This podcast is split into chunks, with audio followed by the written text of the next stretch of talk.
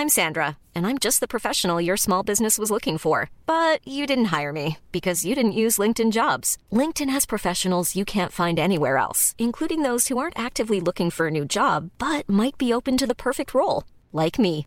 In a given month, over 70% of LinkedIn users don't visit other leading job sites. So if you're not looking on LinkedIn, you'll miss out on great candidates like Sandra. Start hiring professionals like a professional. Post your free job on linkedin.com/people today.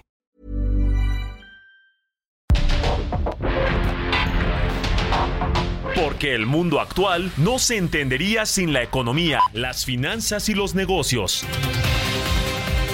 Acompaña a Mario Maldonado, el columnista de negocios más joven y objetivo del periodismo financiero en su programa. Bitácora de negocios.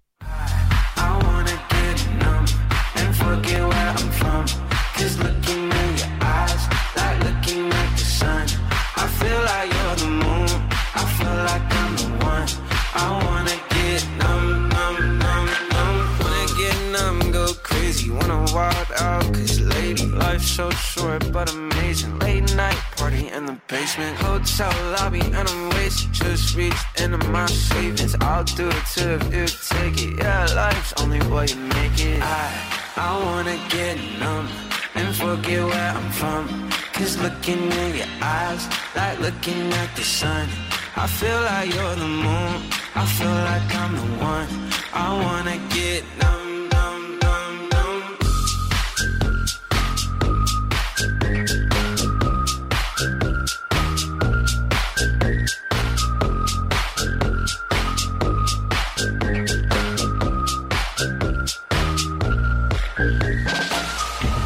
I just wanna get lost tonight and dance with you. I just wanna get way too high, let's set the mood. You're my fantasy, yeah. I don't wanna fall asleep, yeah. There's nothing in this world I'd rather do. I, I wanna get numb and forget where I'm from. Cause looking at your eyes, like looking at the sun. I feel like you're the moon. I feel like I'm the one. I wanna get numb,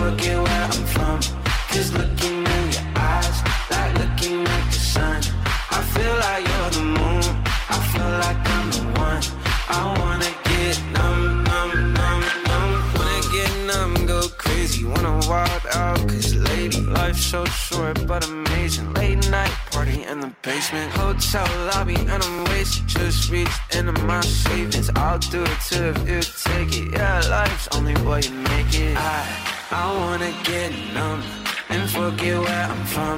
Cause looking in your eyes, like looking at the sun. I feel like you're the moon. I feel like I'm the one. I wanna get numb,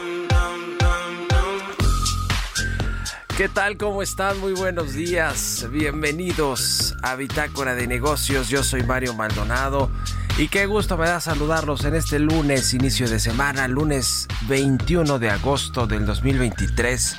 Estamos transmitiendo en vivo aquí en la cabina del Heraldo Radio.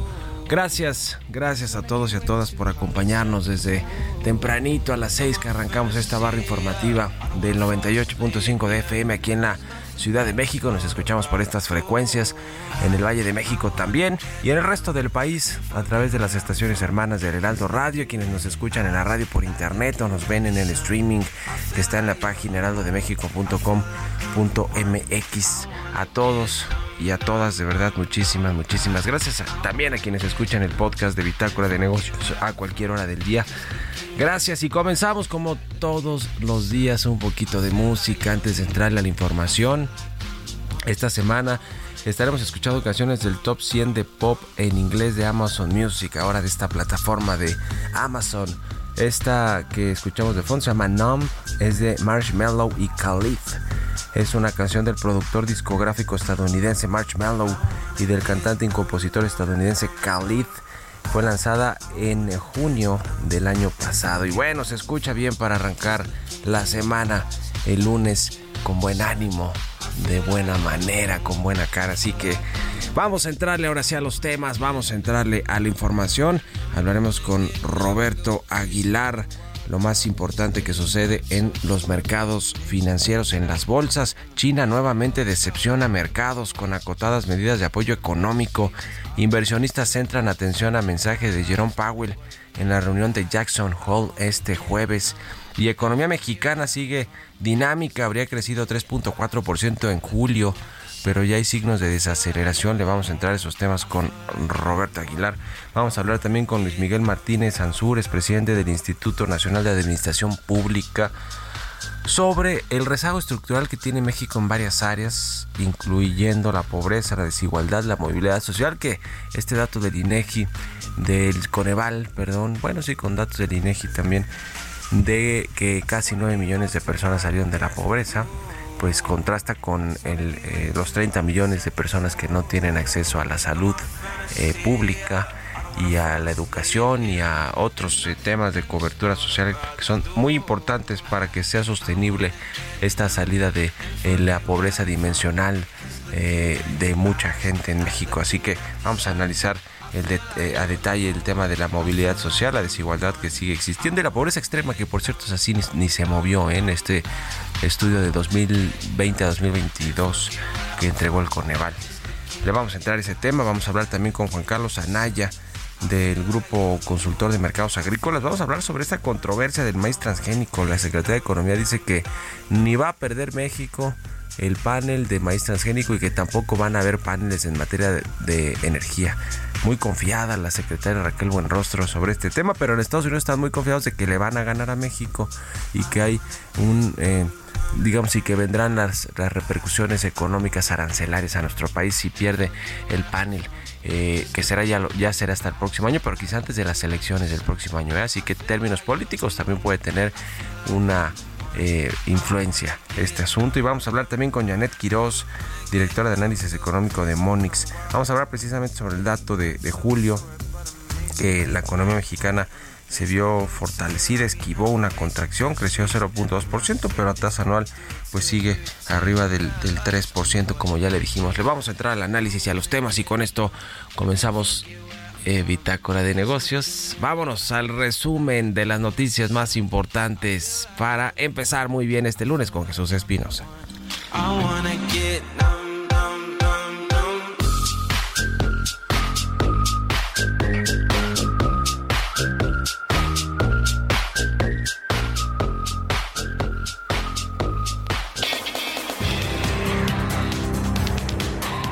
Presidente Andrés Manuel López Obrador negó que su gobierno viola el tratado entre México, Estados Unidos y Canadá, pese al panel de controversia que pidió Washington para resolver el conflicto por las restricciones al maíz transgénico. Nosotros lo que hicimos, y es por lo que se inconformaron, eh, emitir un decreto para que no se use maíz amarillo, que nosotros consideramos transgénico, en el consumo humano, que el maíz amarillo pueda utilizarse de forraje, pero no para el consumo humano. La Confederación de Cámaras Industriales celebró que el gobierno mexicano aplique un incremento temporal de aranceles a las importaciones provenientes de países con los que no se tienen tratados comerciales.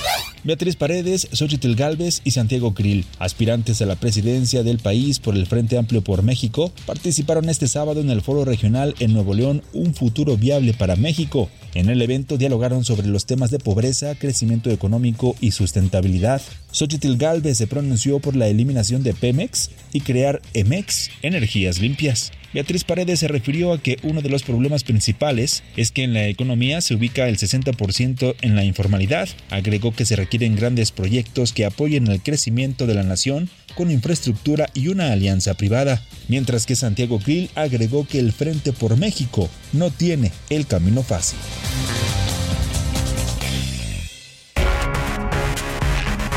El editorial.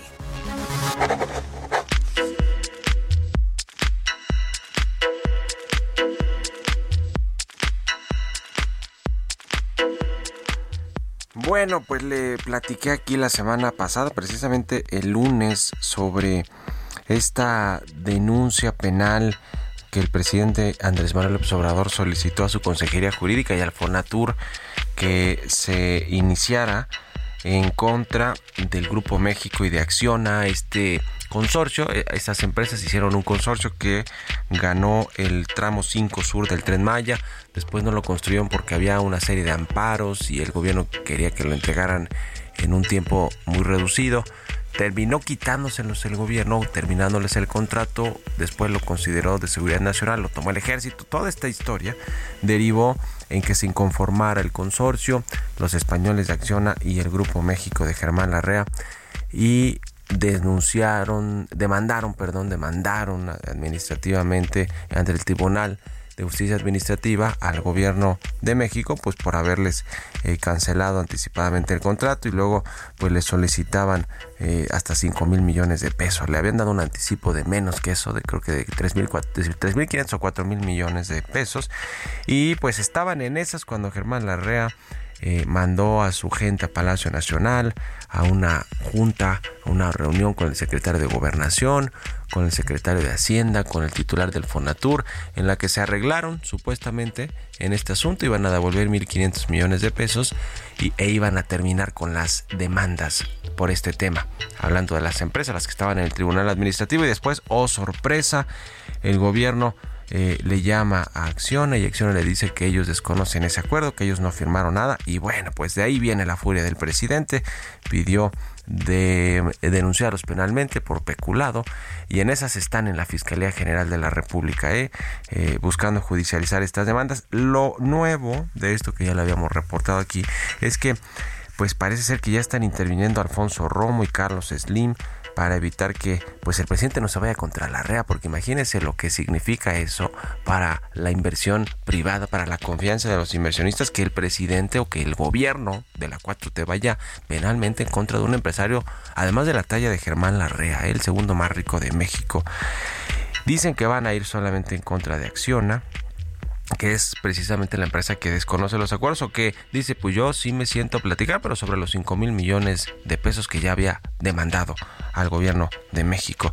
La, la acción está eh, digamos, controlado por la familia Entre Canales, unos multimillonarios españoles que ya han tenido muchos problemas con el gobierno del presidente López Obrador, ¿eh? desde la cancelación del aeropuerto de Texcoco, precisamente ahí estaban en consorcio con FCC, que controla Slim desde el 2015, es española, pero la controla Slim desde el 2015, también con la Comisión Federal de Electricidad, que igual formalizó una eh, denuncia en contra de Acciona en el 2021 por un apagón ocurrido. ¿Se acuerda uno que dejó a 10 millones de personas sin suministro eléctrico? Bueno, eh, vino la reforma a la ley de la industria eléctrica, ahora quiere quitarles eh, concesiones de hospitales, todo, en todos estos está metido Acciona. Entonces imagínense el problemón en el que, pues, o digamos la eh, como los ve el presidente López Obrador, es, el nuevo Iberdrola, ¿no? Sin lugar a dudas, esto de Acciona. Vamos a ver en qué acaba este asunto. Por lo pronto, la semana pasada cayeron 6% las acciones de Acciona en la Bolsa de Madrid. Veremos en qué acaba todo este tema. No se augura un buen final, pero ahora lo nuevo es que parece que ya no va contra la REA, pero sí se mantiene de ir penalmente contra los de Acciona. ¿Ustedes qué opinan? Escríbanme en Twitter, arroba Mario Mal y en la cuenta arroba Heraldo de México. Mario Maldonado en Bitácora de Negocios. Y como todos los lunes vamos a platicar con Luis Miguel Martínez Ansúrez, presidente del Instituto Nacional de Administración Pública. ¿Cómo está Luis Miguel? Buenos días. Buen día, Mario. Te saludo a ti y a tu audiencia. Igualmente, pues platicábamos sobre este dato de la pobreza. Casi nueve millones de mexicanos dejaron el umbral de la pobreza multidimensional. Lo platicamos la semana pasada, pero eh, pues hay problemas de movilidad social, la pobreza extrema se mantiene, hay una desigualdad eh, muy arraigada en México, que eso pues no ha cambiado mucho y de hecho más bien al revés, los analistas expertos en temas de, pobreza, movilidad social dicen que esto no es sostenible, estos datos, ¿no? Que, que se explican entre otras cosas por remesas, por programas sociales, por aumento del salario mínimo. ¿Cómo ves el tema? Sí, aquí Mario, este, si me permites, este, creo que se habla de una cruz, de una curva del Gran Gatsby, esto haciendo un parangón de hace 100 años de las desigualdades que había y creo que permanecen. Esta gráfica es una correlación entre componentes sustanciales de la desigualdad económica y la movilidad social, como tú atinadamente lo decías, y retrataba la ostentosa riqueza de esa época, pero va, pues hay que hacer una analogía porque no suena lejana con la época actual, ¿no? Aquí el tema es la permeabilidad social que se daba en, en, otros momentos. Y bueno, pues esto ahorita, en aquel entonces el, el gran Gatsby era el introductor del licor, ahora lo podemos hacer con el crimen organizado y el narcotráfico, ¿no? Hay un informe que se llama Gobernar para las élites, secuestro democrático y desigualdad económica de OFAM. OFAM es una organización sin fines de lucro este que hizo un informe sobre esta movilidad social, ¿no? Y bueno, ellos hablan pues de la desigualdad, pero que ya no se estudia la desigualdad, sino ellos ven que se han tendido más hacia estudiar la pobreza, se les hace como que más eh, eh, más rentable hablar de la pobreza que de esto. Y se puede apreciar que la desigualdad extrema no es parte, decían ellos, de la condición humana ni inevitable y que debe empezar a, revertirse lo antes posible. Y este y creo yo que, que aquí parece mucho mejor centrarse en el en el empobrecimiento que en la desigualdad. Y por otro lado, Mario, creo que mucho del desprestigio del poder público en general pero del Poder Judicial en particular, además de, de los desatinados comentarios de un poder del Ejecutivo hacia el, al, Judicial, creo que es momento de recuperar el derecho como redentor social y no como encubridor de injusticias. Esto es lo que hace eh, la catarsis en, en, y que ha sido el gran salvador de los democracias occidentales como la norteamericana y la eh, inglesa, que todo lo judicializan y que es mucho de la presión social que se va por ahí, ¿no? Por otro lado, tenemos, Mario, si me permites, un informe de movilidad social de México en el 2019, elaborado por iglesias. Y ellos hablan que del 49 de cada 100 personas que nacen en la baja escalera social se quedan ahí de por vida y lo comparan con los que nacieron en lo más alto de esa escalera y dicen que el 57% se queda ahí. Bueno, esto para representarnos antes en México eh, la educación era una clave de movilidad social y dicen ellos que ya los logros educativos y la calidad de la formación no te alcanza para esto. Se ha recurrido mucho al trabajo informal, perdiendo este la seguridad social y todo lo que con esto lo conlleva, ¿no? Es decir, había también ahí por ahí un sociólogo brasileño muy este muy reconocido que decía que el mundo se dividía entre los que no comen y los que no duermen siendo un poquito trágicos en esto, pero creo que sigue destinado una parte significativa del presupuesto a las dispersiones económicas, que está bien, pero está mal manejado en cuanto a que no lo focalizan. Sí. Y creo que se debe construir a corto y mediano plazo un sistema de, de salud universal. Eso le quita gran presión por el por los porcentajes de gasto en, en medicina, en médicos y en, en salud en general, pues. Y, y, pero esto tendría que llevarnos al incremento, más bien a una reforma fiscal integral que no le quisieron entrar eso, en este Eso es lo que hace falta. Muchas gracias, Luis Miguel Martínez, y muy buen día. Hasta luego. Gracias, Mario. Buen día. bien. 6 con 21, vamos a otra cosa. Economía y mercados. Roberto Aguilar ya está aquí en la cabina del Heraldo Radio. Mi querido Robert, buenos días. ¿Cómo estás, Mario? Me da mucho gusto saludarte a ti y a todos nuestros amigos. Fíjate que mañana en Johannesburgo va a iniciar la reunión de los BRICS. Estos países no se reunían desde 2019 y bueno, pues siguen las versiones de que hay más, de 40 países que quieren unirse a este grupo. Ya, ya México dijo que no, que no es el caso, pero sin embargo es interesante porque hablan acerca de igualar las condiciones en el mundo y enfrentar de alguna manera a Estados Unidos. Así es que interesante lo que sucede o lo que va a suceder a partir del día de mañana. También te comento que las bolsas asiáticas retrocedían después de que China aplicara un recorte de las tasas de interés de los préstamos de menor a lo esperado por los mercados, continuando con la decepcionante racha de acotadas medidas de estímulo. Los inversionistas esperan que se repita el gasto fiscal masivo que ha impulsado la economía en el pasado, aunque el gobierno de China parece reacio a aumentar su endeudamiento.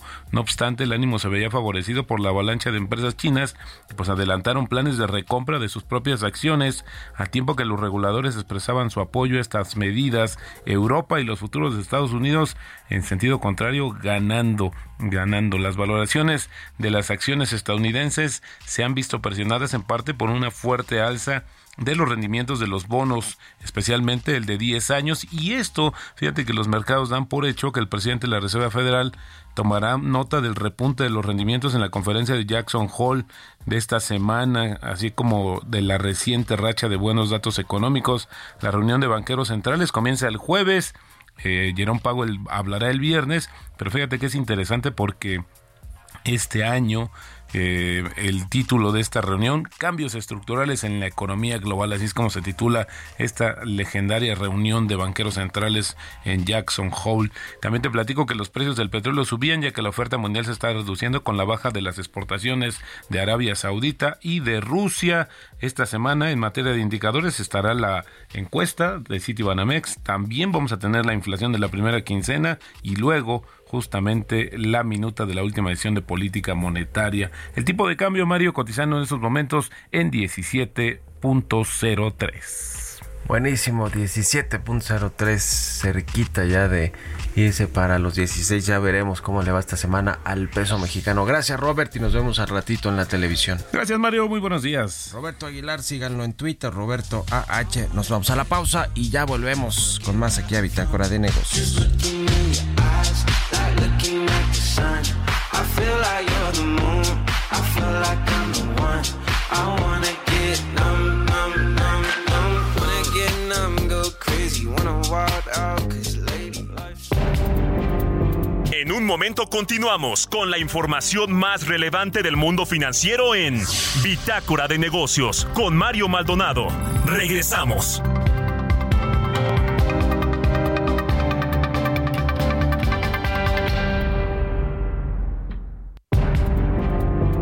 Estamos de vuelta en Bitácora de Negocios con Mario Maldonado.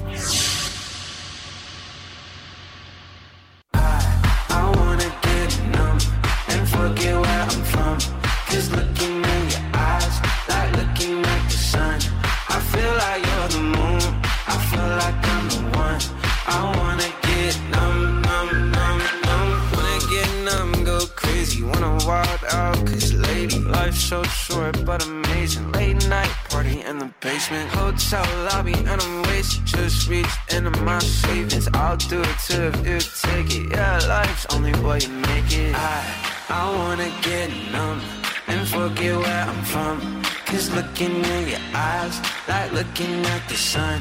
I feel like you're the moon, I feel like I'm the one. I wanna get numb,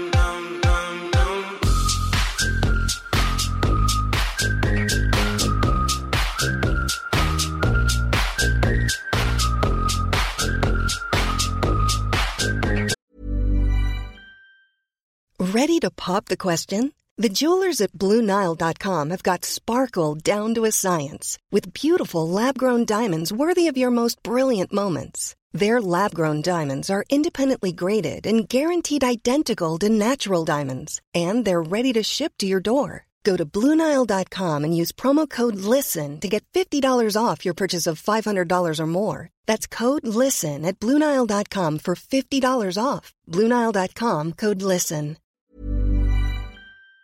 I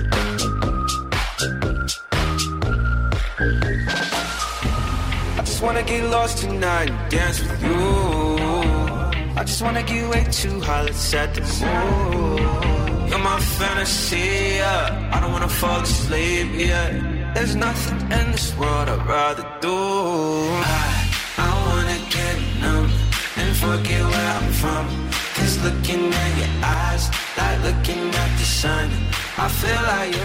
Ya estamos de regreso aquí en Bitácora de Negocios, 6 de la mañana con 32 minutos, tiempo del centro de México. Regresamos escuchando un poquito de música para alegrarnos el lunes, inicio de semana, que a veces son pesados, pero escuchando Bitácora de Negocios no se hace pesado el lunes. ¿eh? Así que qué bueno que nos escuchan tempranito para arrancar la semana de buenas y escuchamos eh, música antes de con información en esta segunda mitad del programa. Estamos escuchando a Marshmallow y Khalid.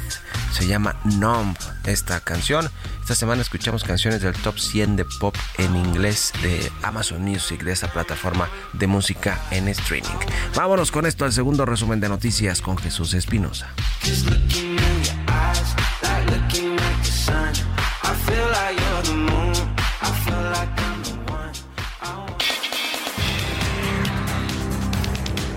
La Unión Nacional de Avicultores afirmó que el consumo de maíz transgénico o biotecnológico es seguro y no representa riesgos para la salud humana ni para la sanidad animal, por lo que exigió a los gobiernos de México y Estados Unidos terminar su disputa por este producto.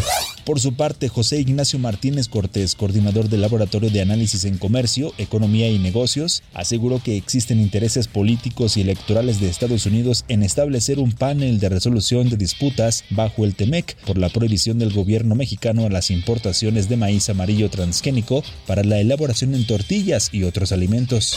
José Medina Mora y Casa, presidente de la Confederación Patronal de la República Mexicana, propuso a las empresas pagar un ingreso digno y mínimo de 12.400 pesos a sus trabajadores, lo que les permitiría acceder a una vida mejor en México. Miguel Torruco, titular de la Secretaría de Turismo, informó que con base en los registros de inversión extranjera directa de la Secretaría de Economía, en el segundo trimestre del 2023, la inversión extranjera directa turística registró 699.6 millones de dólares, lo equivalente al 12.3% de la inversión extranjera directa captada en el país. Entrevista.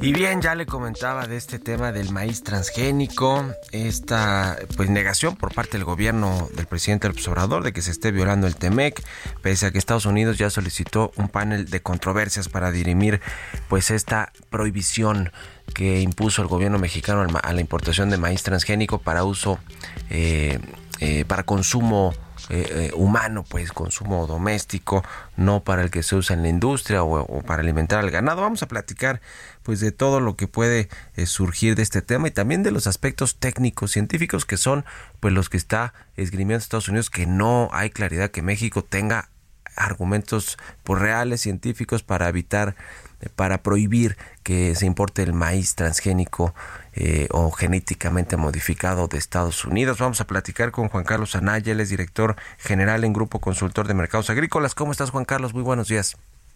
Buenos días, con el gusto estar en tu programa y hablar de un tema sensible y, y preocupante porque es el maíz que nos alimenta principalmente para la tortilla.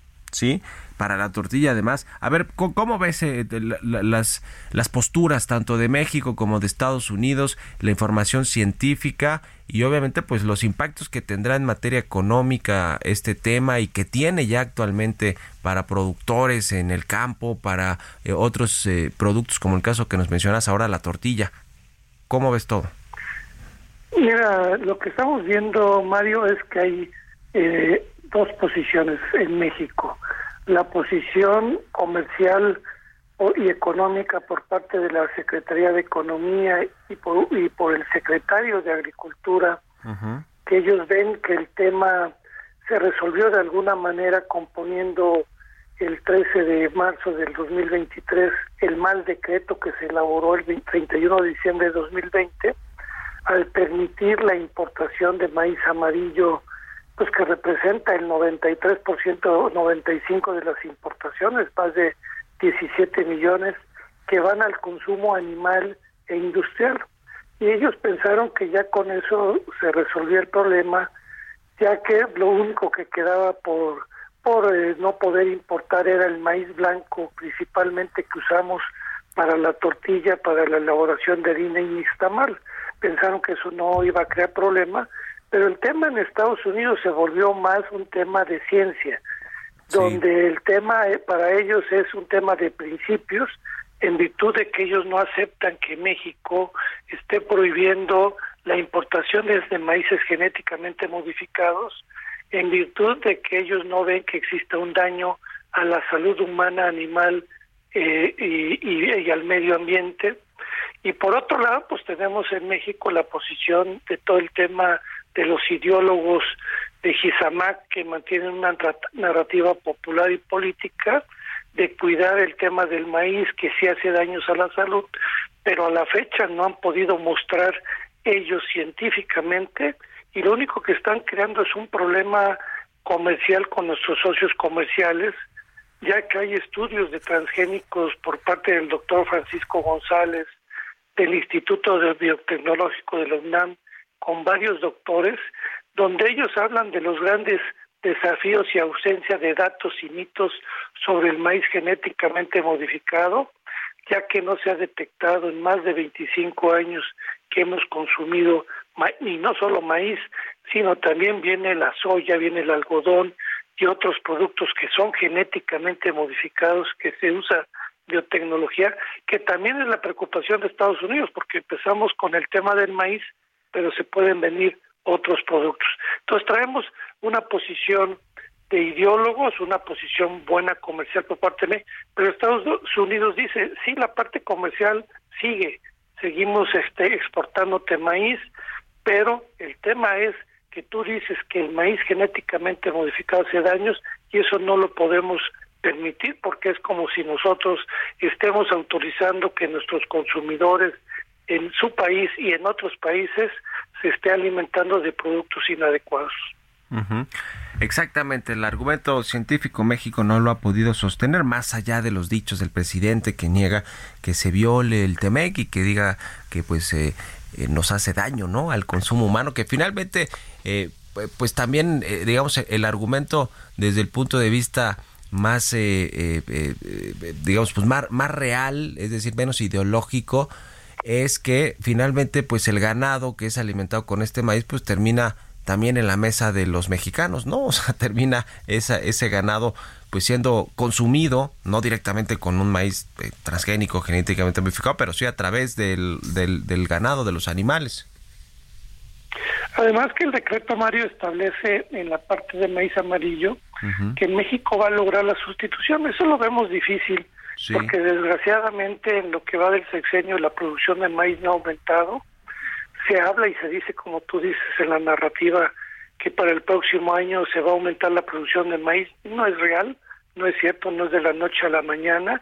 Eso y por eso hay un comunicado de la Unión de Agricultores donde están preocupados que en el decreto del 13 de marzo se deja abierto la posibilidad de que México pueda prohibir o restringir las importaciones de maíz amarillo. Y eso es como ellos dicen los ideólogos, sin maíz no hay país.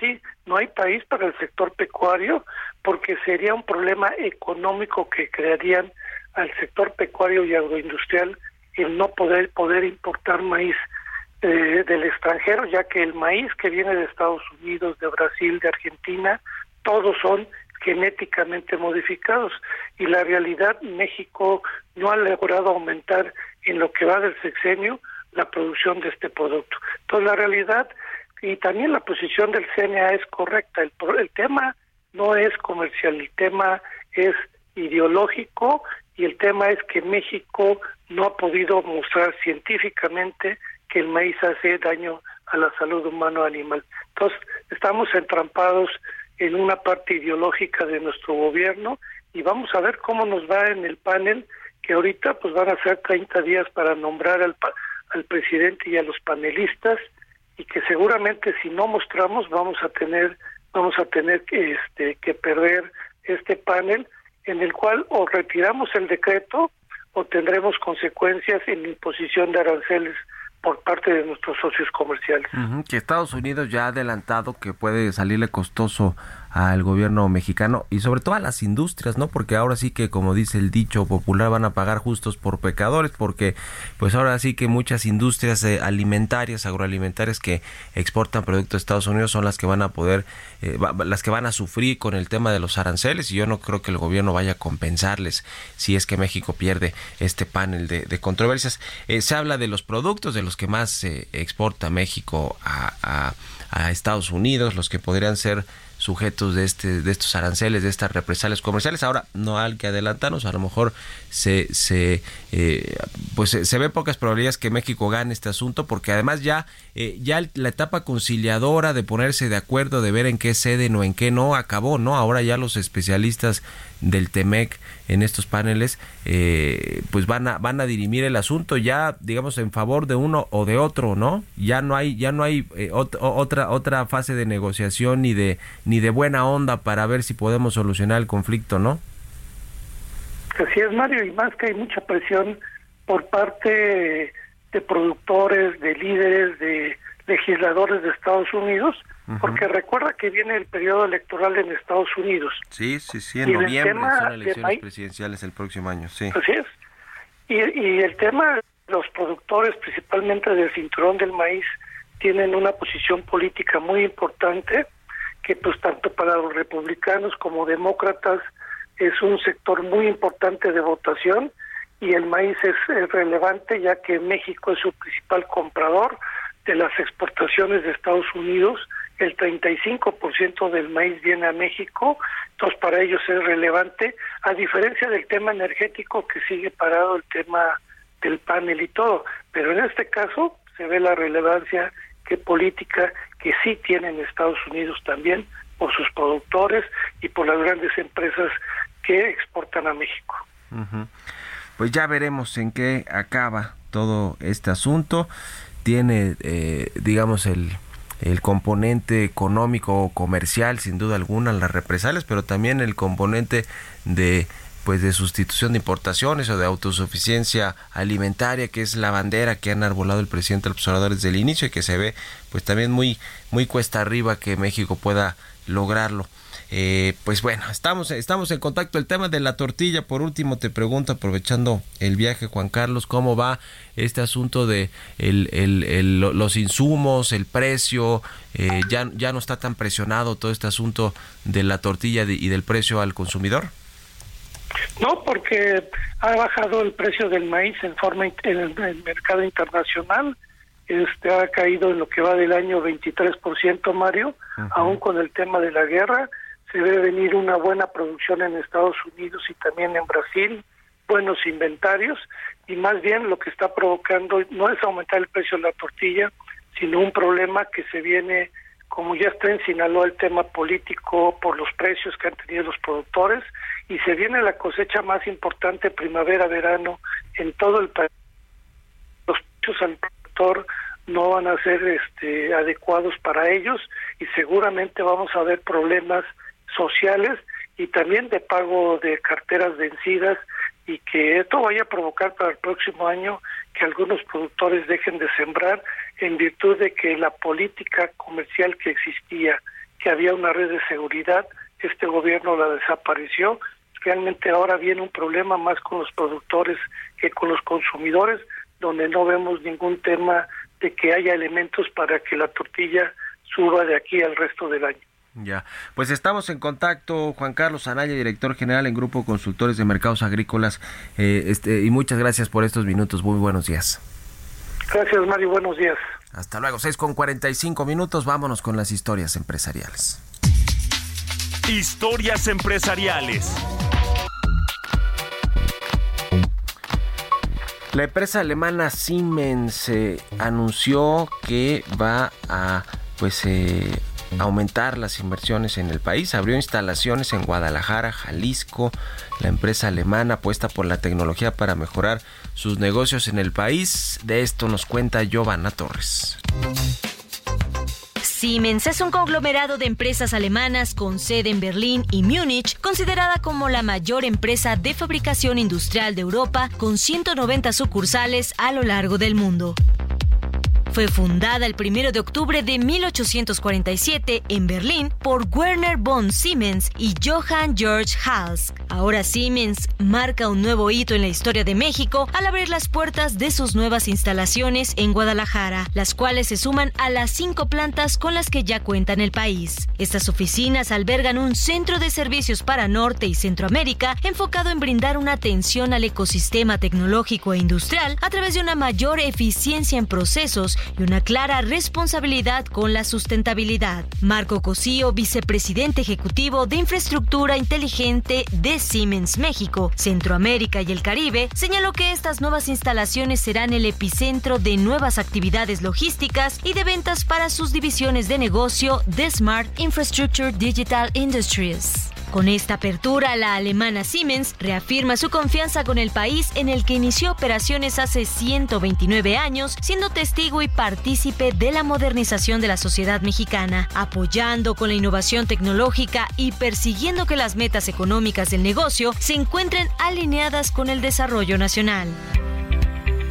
Este proyecto en Guadalajara arrancará con un equipo integrado por 130 colaboradores, para el que se estima un crecimiento de doble dígito a lo largo de los próximos dos años, lo que le permitirá a Siemens seguir ofreciendo soluciones innovadoras y transformadoras para clientes, al ser el motor de crecimiento y razón de ser de la empresa. Con información de Verónica Reynolds para Bitácora de Negocios, Giovanna Torres.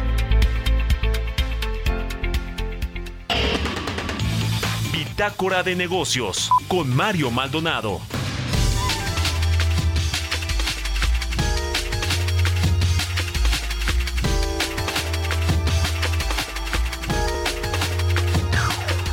Ya le decía, vamos a platicar con Janet Quiroz, ella es directora de análisis económico de Monex. ¿Cómo estás, Janet? Buenos días. Hola, ¿qué tal, Mario? Muy buen día. Me da mucho gusto saludarte a ti y a todo el auditorio. Igualmente, ¿cómo está la economía mexicana? Tuvimos recientemente los datos de julio, por lo menos los eh, los indicadores que se aproximan muy muy puntualmente a cómo creció la economía en este caso en el mes de julio 0.2% respecto a junio pero en su comparación anual o interanual creció 3.4%. Eh, hay signos de desaceleración, pero se eh, confirma que México se mantiene sólido en términos de, de avance, de crecimiento económico, Janet.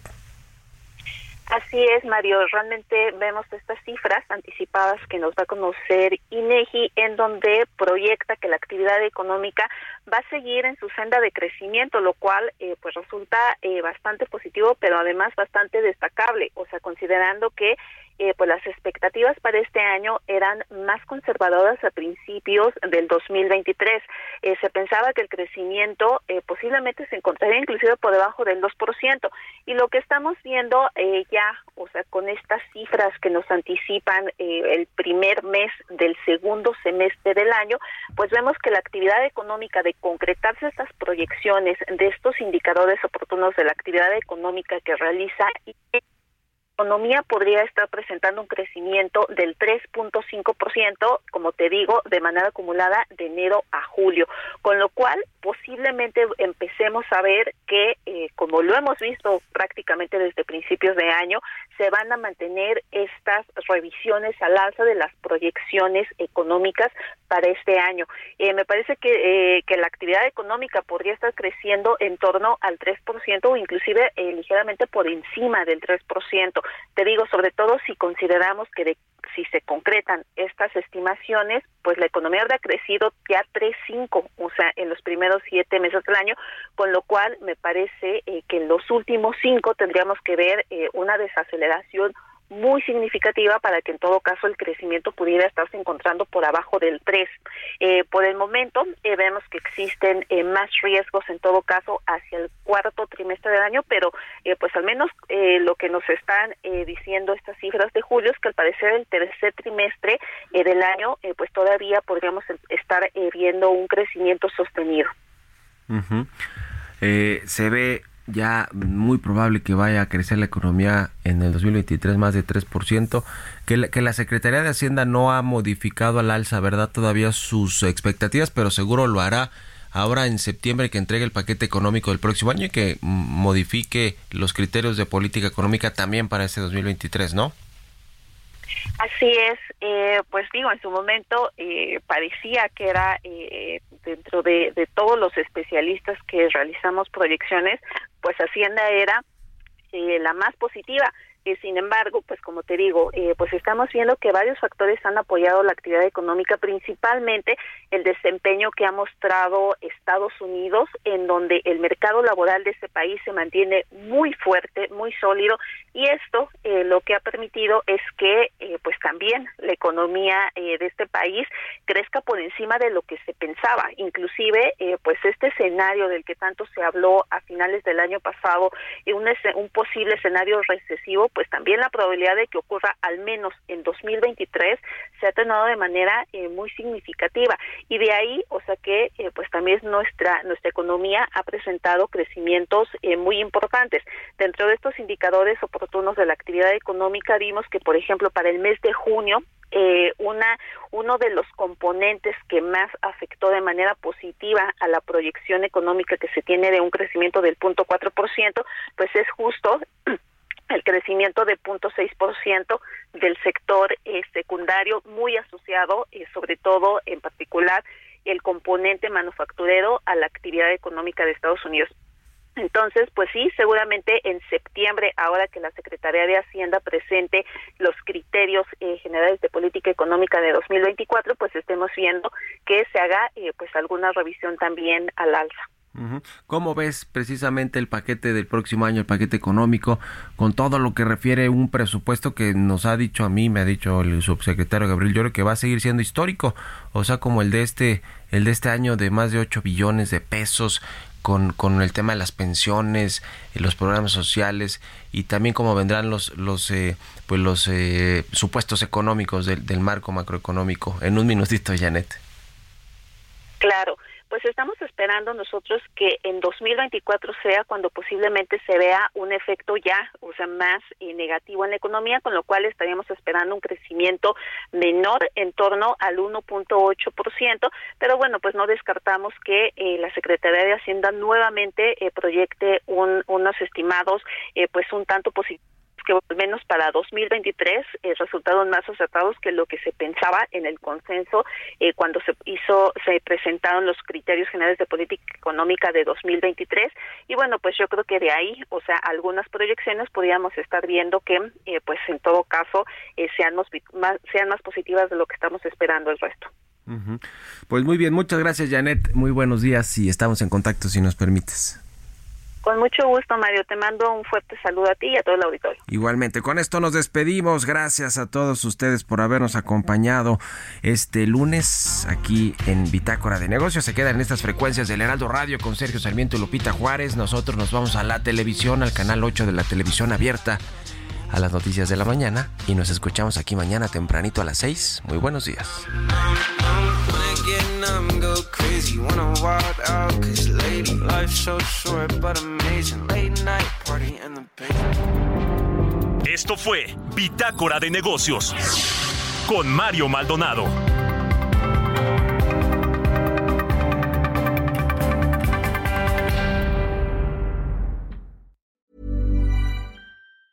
Mom deserves the best, and there's no better place to shop for Mother's Day than Whole Foods Market. They're your destination for unbeatable savings, from premium gifts to show-stopping flowers and irresistible desserts. Start by saving 33% with Prime on all body care and candles. Then get a 15-stem bunch of tulips for just $9.99 each with Prime. Round out Mom's menu with festive rosé, irresistible berry chantilly cake, and more special treats. Come celebrate Mother's Day at Whole Foods Market.